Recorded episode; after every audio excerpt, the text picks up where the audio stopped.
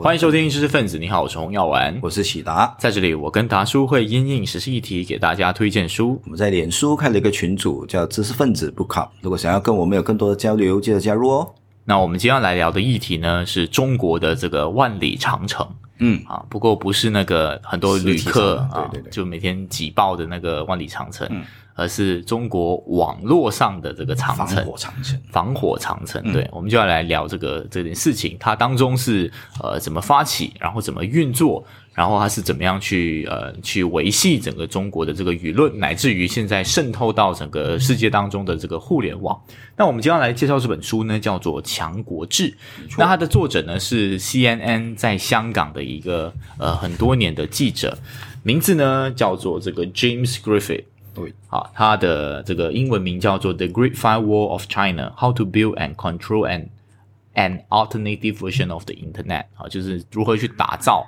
一个跟世界不一样的啊，这个这个互联网机制。那这本书呢，基本上它的整个主题是很鲜明的，然后它用四个大我们叫部吧来去归纳整个书，分别是这个呃，开始是这个盾。嗯，对吧？没错吧？剑啊强，sorry，强、盾、剑剑跟这个战争争。好，那启达曾经有在读书会上有说过这本书，没错没错然后他就跟我说这本书很有这种电影的情节的那种叙事感。对对对能不能讲讲你这个是什么意思？特别适合我们来谈吧，因为他谈的面向非常的扎实，很多很详细的讲法，然后我们不能够简单的只是去说，哎呀，我也知道中国现在是呃管控言论啊，但具体要怎么样去操作，然后有哪一些事迹，让我觉得这本书是讲的非常的详尽，所以特别适合我们这档节目去聊嘛，所以就重点推荐的给你。嗯。那这样子说吧，我们刚才是有聊到关于中国的防火墙啊、长城这样子，那可能我们很难想象啊，看的这本书，也就是所谓的细节，我们我才搞得清楚哦，原来上世纪九四年的时候啊，原来中国也只有几千人可以上网，那你还难以想象，对不对？那我认为那时候都差不多有这个 Windows ninety seven 或者 Windows 九五啊。那虽然我们还是用什么 disk 啊，不是用这个 pen drive 啊啊，但你很难想象整个中国那么多的人口，你就只有几千人可以上网。然后现在发展到呢，你知道这中国的屏蔽的那个技术、过滤的那些技术是举世无双的啊！你要翻墙去看中国的网络，你也知道从外网进到内网呢，非常的缓慢，这个都是我们个人，我们每个人都有体验到的事情。那怎么样走到这一步呢？可能就洪耀你读了之后有什么新的？一开始的时候，像启达你这样讲，就几千人，我没有记错，那个 figure 是两千人，对本来就是一个很小圈子的一个网络。可是当时候这个呃，也是在八零九零年代啊，其实中国是有意识到，因为我们之前谈书节目有讲嘛，那个时候就是苏联的整个解体，对对。所以其实中共的领导人是非常非常的担忧自己的这个政权。呃专制政权会跟这个苏联走向同样的命啊运，所以那个时候呢，呃，李鹏。应该是他们的中国总理这样子的位置吧，啊，就有下达一个一个命令书，就是他发现了这个互联网的兴起之后，就是我们要全面的这个管制网络，啊，甚至在中国的那个角度而言，就是网络也是不可以是法外之地，还是要是这个加强的管控，所以也就开始了这个中国，呃，首先是本来是一小群人可以上网的，然后中国的那个国家那个机器就介入了。那这个部分我们快转来到有一件事件，其实是一开始的时候，为什么中国的整个呃网络的管控会大力的发展起来呢？其实是跟一个组织有关的。好，这个组织呢，呃，现在很多人都可能会认识，甚至一听这个名就觉得怪怪的。嗯，他名字是法轮功。对对对，那法轮功呢？大家知道说他本来是一个气功啦，啊，只嗯是说他后来有一点点跑向宗教的意味，特别是这边有提到啊，为什么要叫法轮，就是要跟这个佛教要扯上一些这个关系。他有用到佛教的一些、呃教义啦，其实对嗯，那其实一开始的时候，中共跟他关系好像还不错的，嗯，只是到后期的时候慢慢变了调，嗯，然后有一件事情呢，就可以显示中国是怎么样去干预整个资讯的传播的。那个时候啊，据这本书的讲法，呃的作者的讲法是这样啊，就是有一群呃，这个反正就是整个国中国的国家就是宣布要严禁这个呃法轮功了嘛，法轮功处于一个比较守势的这个状态。然后呢，就有一些人他声称自己是法轮功的学员，嗯，然后他们就去到北京的一个地方，然后就拿汽油自焚，嗯。然后呢，呃，这件事情就不停的在这个呃中共的官媒当中去传播啊，这某气功这个群体啊，怎么样啊？对，然后可是呢，呃，当这个法轮功的学员就说这不是我们的人啊，这是可能是别人假冒的还是怎么样，这些资讯都被阻挡了。嗯啊，所以是从那个东西的起源当中，中共会有一个很深刻的意识，是觉得说我们一定要阻止这件事情的传播。其实回到来一个很根本的理由啊，这边讲一点，这本这个作家我觉得很有观点的一个观察，就是其实中共早期的时候，他建这些防火墙或是所谓的盾。它的那个重点倒不是真的是完全的去铲除异己，就是你个别人士你要去批评中共，嗯，其实他们是可以睁一只眼闭一只眼的，但他们其实最害怕的东西是什么？是网络所好奇的组织的力量。对对对，中共其实他最怕的东西是所有自下而上的这个组织的力量。嗯，因为你去纵观很多比较比较像是这个茉莉花革命啊，还是什么其他的一些独裁者被推翻，其实它缺少不了的是群众运动的力量。而网络其实它恰好是最有帮助的一个地方，就是它能够把消息广传给这个全国所有的人。嗯啊，所以我们。作者的一个观察就是说，如果八九六四就是这个呃坦克车学运的这个运动啊，如果当年有网络，政府没有办法马上封锁消息，搞不好嗯就不会是今天的模样了。对可能有网络的时候，他们也学得更精了，这个很难讲，历史没得重来这样子。那我这里也补充两点，顺着你刚才最后一个话题，我就其实我在之前的节目也有提过一个这样子的概念，有些人会变成不对啊，就是呃，经常是很多人啊，好比说好像我们这档节目的这个立场啊。就会说，哎，你们是不是在抹黑中国啊？中国只要你不是所有的事情都是禁止的啊，只要你是可以啊符合，好比说这一个中国当局的意见，你还是可以啊示威，或者是说你还是可以表达你自己的意见的。那是这样子的看法，其实是极其的错误。为什么呢？因为我之前有举过一个类比，所有的群众性事件，或者是说啊上访啊，在大陆就叫上访，或者是说集会，其实都。基本上是不可能，或者是不允许的。为什么呢？因为你可以设想一个这样子的情况：假设即便你今天是打着非常永和这一个主啊当局的一些主流的意见啊，对不对啊？我是来反日的啊，我来反美帝，对不对啊？那你原本呢，你是以这一个旗号号召的一群人出来，那群众一多，往往你就会出现什么情况呢？难以收控，因为在现场当中，会不会有一个人突然就叫起来说：“哎呀，我们今天反美帝，为什么反美帝呢？因为有很多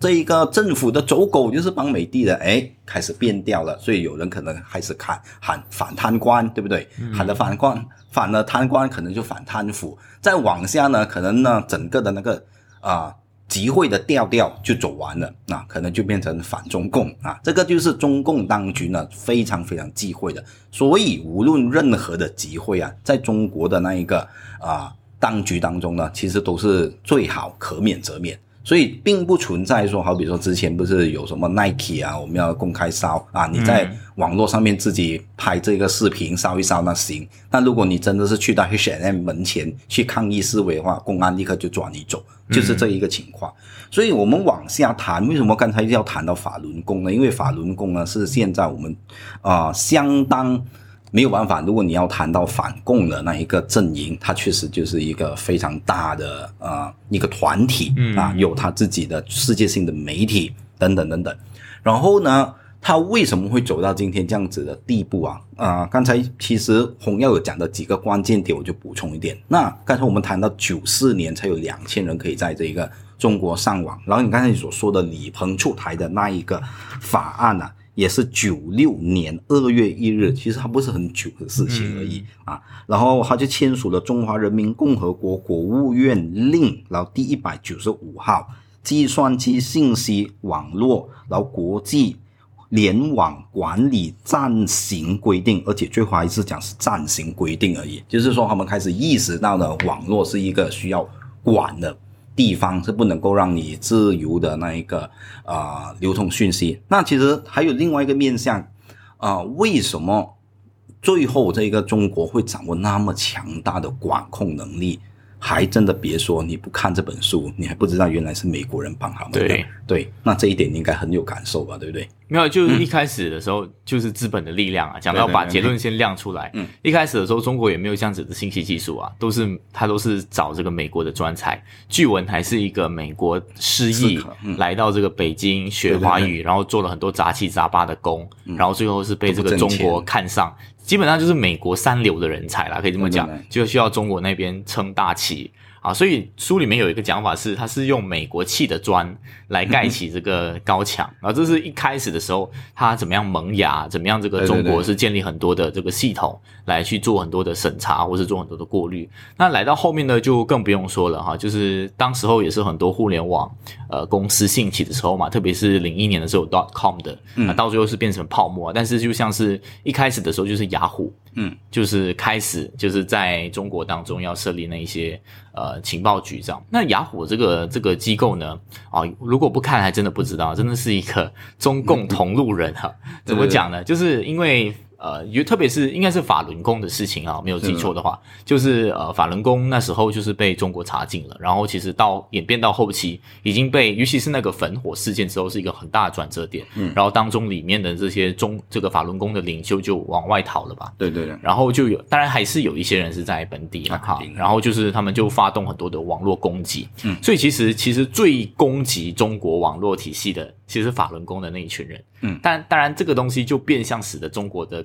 盾越越建越厚，越来越强大啊，都是这样子啊，凡是他一直要想办法钻，另一边就想办法盖墙，嗯，那雅虎是在这个情形当中做什么样的角色呢？雅虎一开始应该是有那些 email 的服务，嗯，然后他们就是法轮功的人，就透过这个信息的管道，然后就一直希望可以 spam message 让他们的资讯渗透出去。结果这个雅虎呢，就在中共的指示下、要求之下，要求之下啊，供出那个人，嗯，就是那个报，就是发出信函的人，然后结果那个人啊，基本上对对对就被这个判颠覆国家罪，然后判了十年监禁。那其实我们聊到这一个部分呢、啊，我们大概也是要回过头讲一个最核心的关键部分，就是什么地方呢？你可能会去想，诶，这个管辖网际网络管理网际网络不是一个很复杂的概念吗？刚才为什么红耀就讲到，诶，呃，最初其实是一些不入流，其实完全是不入流的所谓的啊、来教英文的人，那他大概知道啊这一个。网络的管理是怎么一回事？那其实我们可以用一个很简单的概念，好像红耀是在大的集团做过工，那其实你所有人其实办公都知道了，OK，所有你的啊、资产，你在这一个啊、公司做工啊，你是不允许带出任何的东西的，即便你是在你的公司内部，对不对啊？你要发出任何的那一个讯息，可能有很重要的公司商业的机密，对不对？然后啊，公司绝对是可以审查你的这个啊信箱。那嗯啊，换句话说，其实中国是把整个大公司的管理模式，它就把它放大版，变成了整个的国家都运用这样的那个啊管理模式去控制所有的讯息的流入还有流进。所以啊、为什么我们所说的最开始的时候，美国的一些不入流的啊、电脑这个技术人员就可以帮啊、中国建立起最初版本的那个绿霸，或者是说这一些啊、过滤的那个防护防防防卫系统这样子，那其实就是建立在这样子的基础之上。那啊、呃为什么我们特别要聊到这一点呢？因为后来你可以知道，如果你搞得清楚是用这样子的逻辑，是去管理整个大的公司，把不整个国家把它看成是一个大的公司这样子去处理的话呢，你就可以想象到内部人如果他要真正的是反抗或者突破这样子的那一个强大的防护网，那通常可以用什么方法？就好比如说法轮功经常会用一种手段是这样的，他们就会大量的把很多的这一个啊、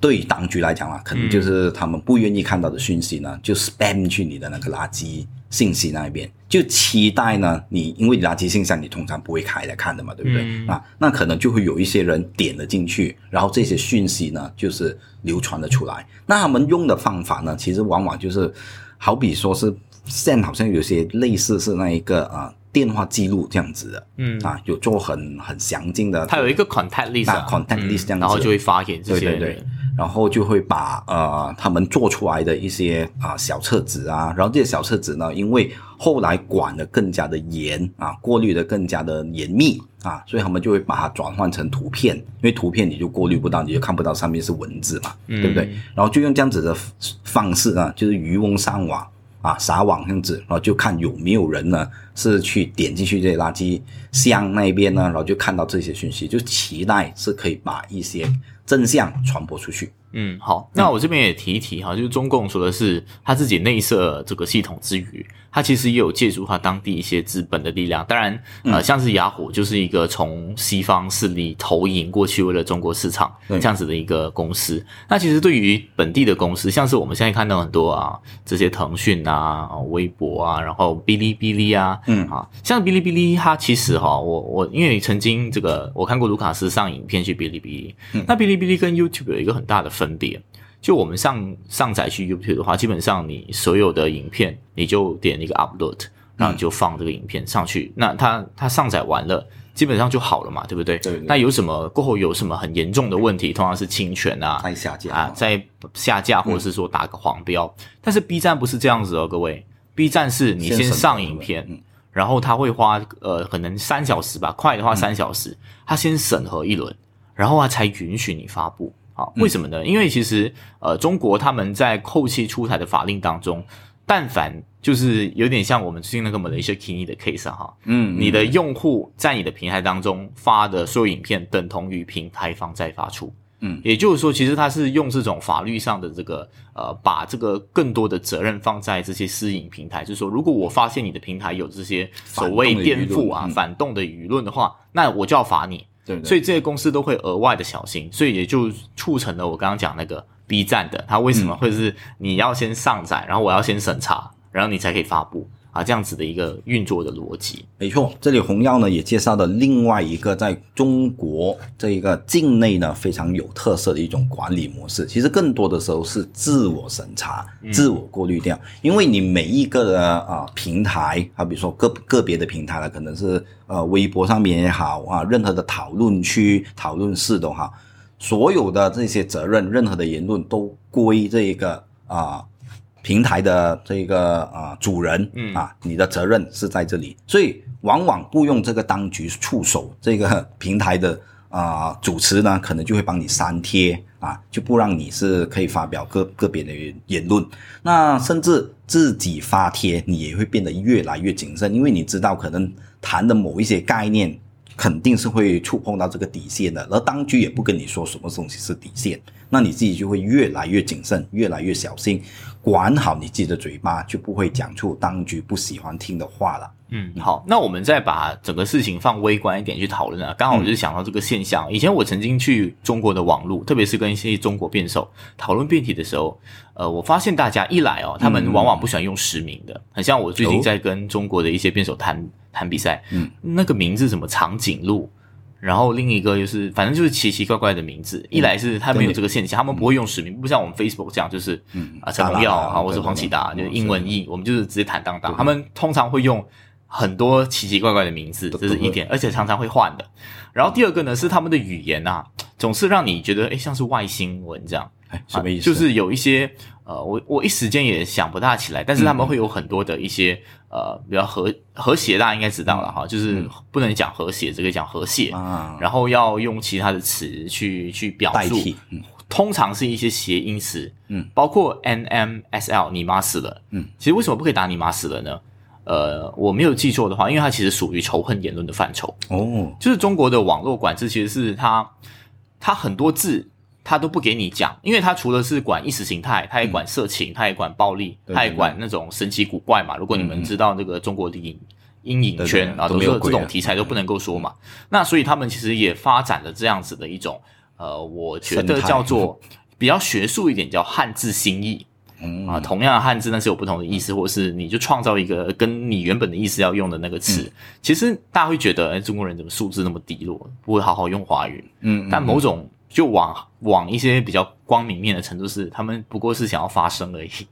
只是因为有关当局不允许这么做，嗯，所以他们就要想办法去讲自己想讲的东西。没错，这个就是所谓的老。我们之前在介绍一九八四的时候所说的，你永远会记得有个老大哥在 watching you，对不对？对啊，所以你就会所有的言行举止，你会变得非常非常的这一个守规矩，然后你会知道那个红线可能就在你讲话的某一个部分，可能已经是触礁或者触底了。那我们再往下谈呢、就是谈到有什么案例，其实是很值得拿来聊的。当然就是最近比较火红的这个呃新疆的事件啊，OK，、那那新疆的课题可能啊、这里我们确实是应该拿出来谈一谈的。为什么呢？因为你可以看到整件事，当然现在我们谈到的就是比较多，都已经把它啊课题从这个新疆有没有到底有没有这一个集中营，然后它是不是这个有种族清洗，那现在完全就聚焦在这些大的名牌啊，是不是有针对中国的啊新疆棉啊，就变成了不是在谈人权的议题啊，这一个都是有点后话了。有人权议题啊，强迫劳动，但是就不是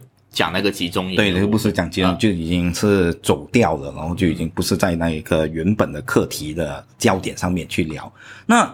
为什么事情会发展成这个模样呢？那最初的时候其实是长成啊，整件事情是怎么一回事？那这里头呢，就不得不提啊，其实当中有更加啊深层次的中国的那个境内啊族群与族群之间有非常大的猜忌，然后这一些猜忌呢，很有可能是当局有意为之的。那最初的时候啊，这个新疆的事件呢，往往中国当局其实那时候可能在早十年前吧，绝对整个的国际舆论不是现在一面倒的，都都直接是说，哎，你不能够这样子对这些新疆人，OK，然后啊，我们会对这些事情是零容忍。那之前呢？国际的社会可能是非常能够接受中国的说法，就是喂，我们要打击恐怖主义，我们打打击这些分离主义的分子，然后呢，就把整个的新疆的课题呢，完全等同于是国际上啊，当时还是有伊斯兰国嘛，对不对？还有更早期的基地组织这样子，就把这些事件呢等同起来啊。我们在对付这些新疆人，其实也是在配合国际反恐的这一个大的路线啊。所以国际社会其实也没有太多的怎么样讲关注。到底中国是怎么样对付这一个新疆的这一个课题？那最早期的时候，你很难想象啊，其实现在有一些啊、被中国当局看成是非常异端的代表性人物，那其实呢，他并没有啊、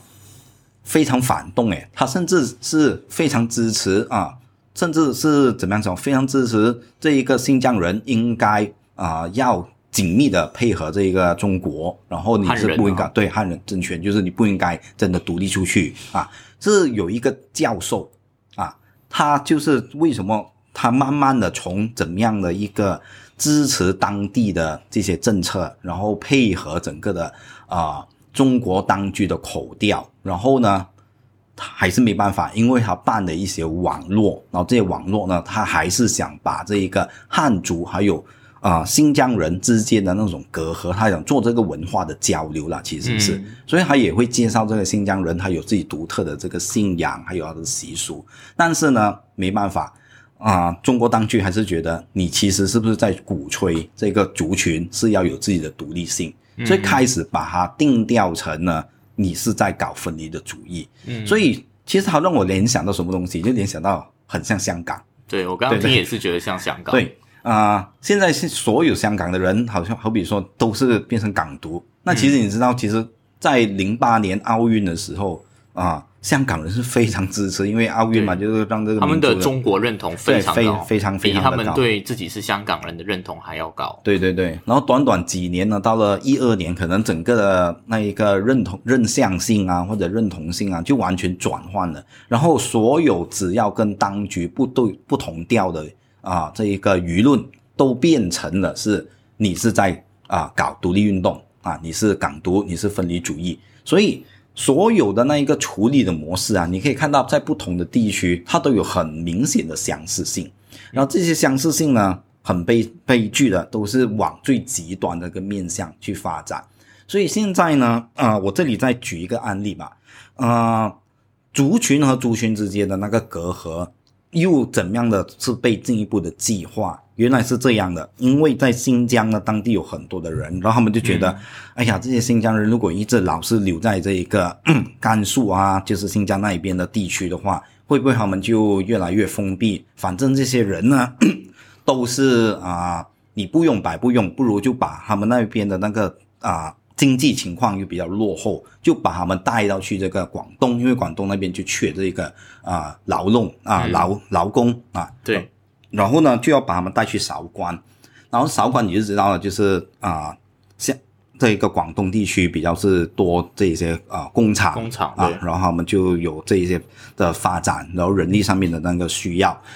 然后在这个韶关那边呢，当然他们的处理是怎么样的，就是不同的宿舍，但他们还是区分来。啊，你是什么人就住什么宿舍你就其实有很很像是你是根据你的这个肤色来定你是进去哪一个啊区域的。那当局会说，哎呀，啊，因为当地人他们有自己的习俗，所以我们就不不要跟跟你们在一起。他们吃的啊东西也跟你们不一样，所以我们其实是为你们好。那你也知道嘛，就是这些宿舍其实所有的这个建筑物的外观长得都非常的像，然后你用这种分而治之的方式去处理。这些啊，这样庞大的员工，那么开始就会有人觉得这个人干嘛？他是那么的怪，对不对？生活的举止又跟我们不一样。我记得那个触发点的事件是很像有一个汉人的女人，对对对，她就不小心进到维吾尔族的男宿舍，她一回到讲，就为什么男人维吾尔的男人在我这边，他就喊，结果就引起了暴动。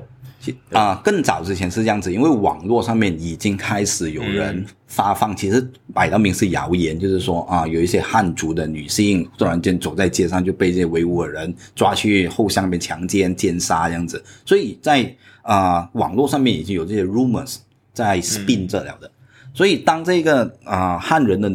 女员工啊，就走自己摆的名是走错的，走去错的那个宿舍那边，然后就大喊啊，所以所有人就觉得，哎，又有这果果不其然，网络上流传的东西不是假消息，是真有其事。那所有人就扔起了器械，就跑去，就有这种厮杀，就还真的是搞出了人命。对啊，然后整件事情呢就很快速，你就知道啊，当局本来还真的是要理不理，哎。还是没有迅速的是派什么武警啊、公安去镇压，后来他发现，哎，好像事情是啊不可收拾，所以才派了大批的这个警力去把整件事情啊怎么样讲按下来。可是他其实这个事情过后就烧回去新疆那边，维吾尔人就是因为这个东西其实是社会结构矛盾所导致的。对对对。然后他们就开始在当地有示威。嗯。那你都知道，中共是不会允许有人示威的。没错。就派了武警过去，然后就是暴乱，就死了超多人。所以其实那个恐怖分子的定调，这是其中一个案件。当然还有其他的案件呢，比如说呃，真的是有维吾尔族去到北京，好像拿刀乱砍人，都都这些事情都。都有，不可以说维吾尔人没有恐怖的行径。我觉得完全说没有，很像也也说不过去。只是说你有没有把它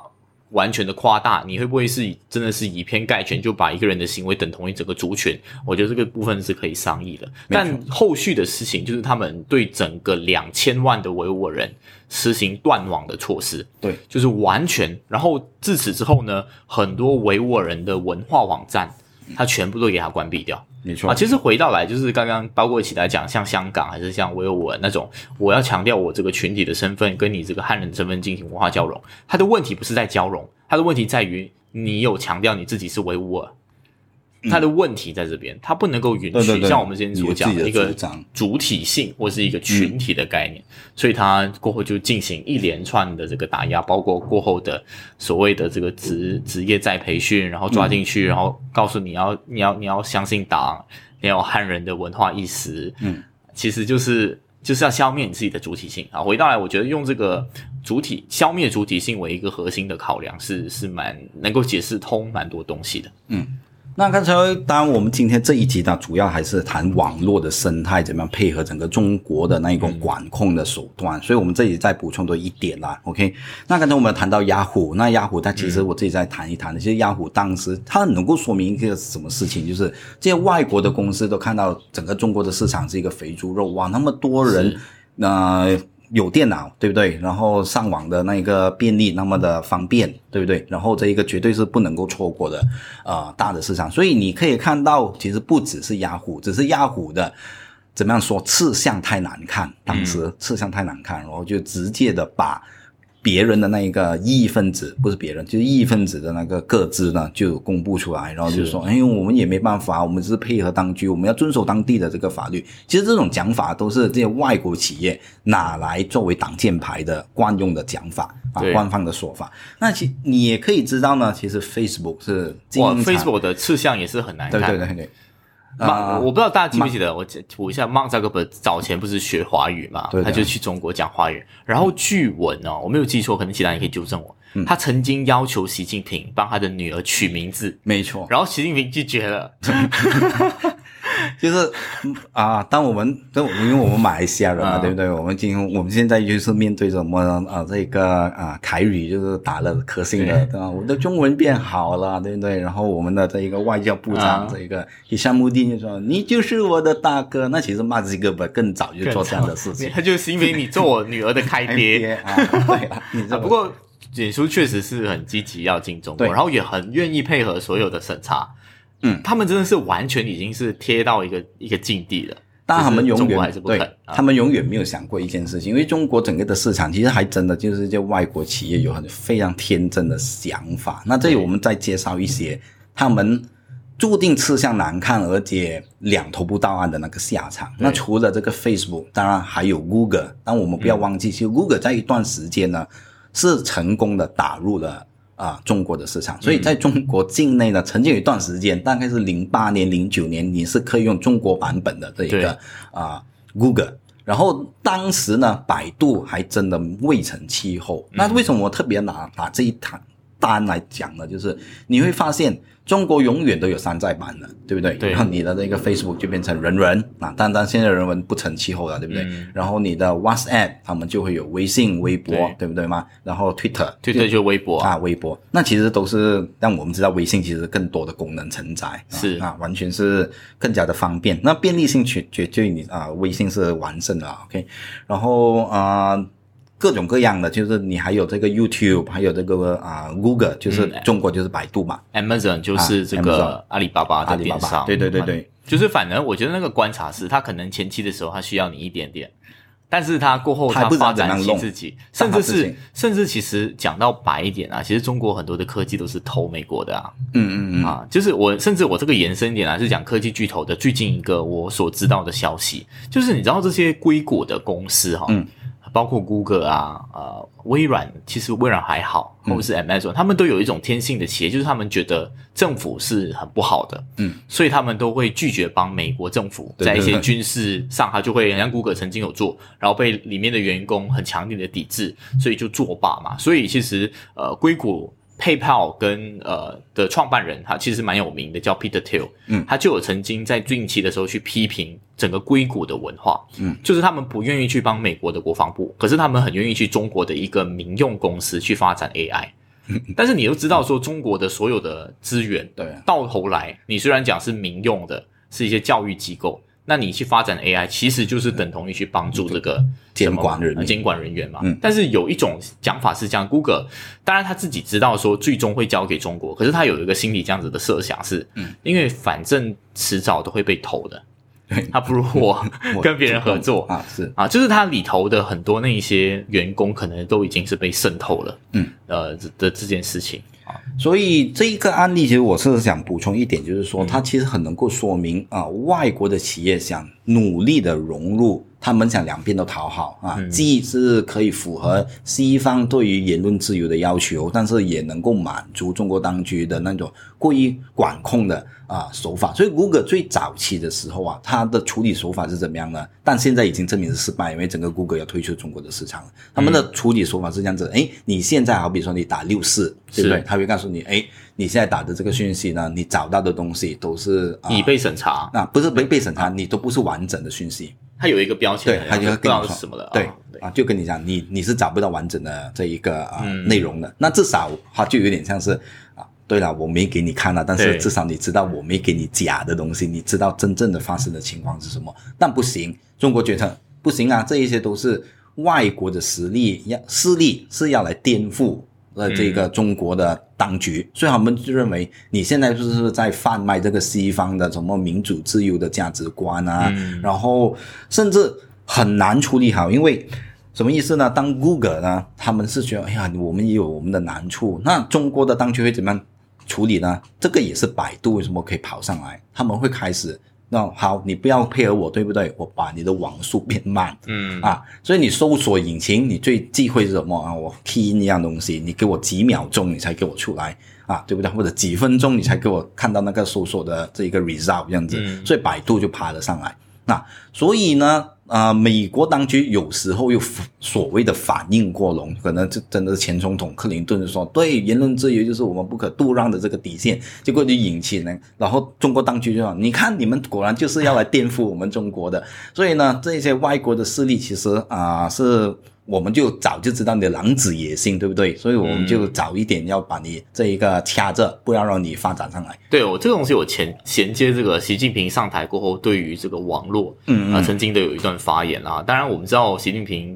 之前大叔也有些吐槽，他讲话是很闷的嘛，这四平八稳。可是他曾经在一个大会上讲过一个非常有颠覆性的，叫做网络主权的概念。嗯，也就是讲，他其实其实中共到后来他的那个设想是。其实所谓的网络不过是现实社会主权概念的一个镜像而已，我们叫做就是 mirror image，它是一模一样的，只是它是一个虚拟的世界。也就是讲，他觉得其实每一个国家都有所谓的网络主权，都有网络的，就是这是我的 territory，嗯嗯，这是我的网络，的来，你进到来你就要跟我的规矩，然后我可以去管控整个网络，然后每个人有每个人自己的网络主权。这个东西其实某种意义上来讲，为什么讲它很颠覆性？是因为网络。根本的发想就从来没有国界这个概念的嘛，我们都是互通的。但中国就成功的啊，更某种意义上是成功，打造起真的是属于中国的那个网界网络啊，论述也好，或者是他现在你看，真的是所有西方的东西，他所有为什么现在以前中国人可能还很渴望去翻墙，那为什么现在中国人根本就不想翻墙？一来是 VPN 越来越贵。因为墙建的越来越厚，对，那你要找一些好的 VPN 就很贵，而且很快被淘汰。对，而而且就是很多时候是你上线几个月，一下子它就会没有了啊，就就是有这种情况。那他们最终反正在国内什么东西感觉都有，嗯，也也就逐渐这个放弃去外面去探寻的墙外世界的这个方法。那最后我就聊最后一个话题吧，这个话题是关于到什么？就关于到微信、微博上面。那微信、微博呢，最原初就是做作者嘛，这个啊，他。他也有观察到，他也是在更早期的时候，他报道当中，他会他也是认同这样子的格调的。什么格调呢？就会说明啊，没错，这个微信、微博呢，啊，可能真的是一个新的气象，可以为这个中国的言论自由呢打开一个大的缺口。为什么呢？因为这些微信、微博的平台呀，曾经是做过一些成功的案例的，比如说他们真的是啊批评贪腐，对不对？然后他们甚至帮一些绑架。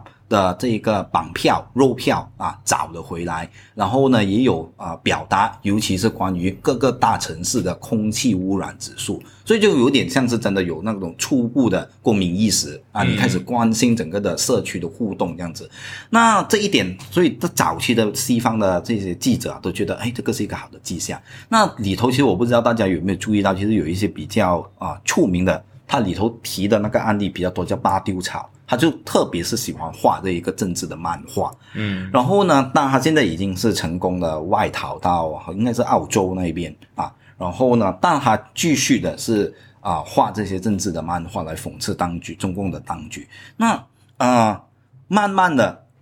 整个的那个微信为什么又变成了管辖的一部分？其实没有逃出这个中共当局的五指山呢？其实很简单，就是我们看到的一些惯用的手法，好比说。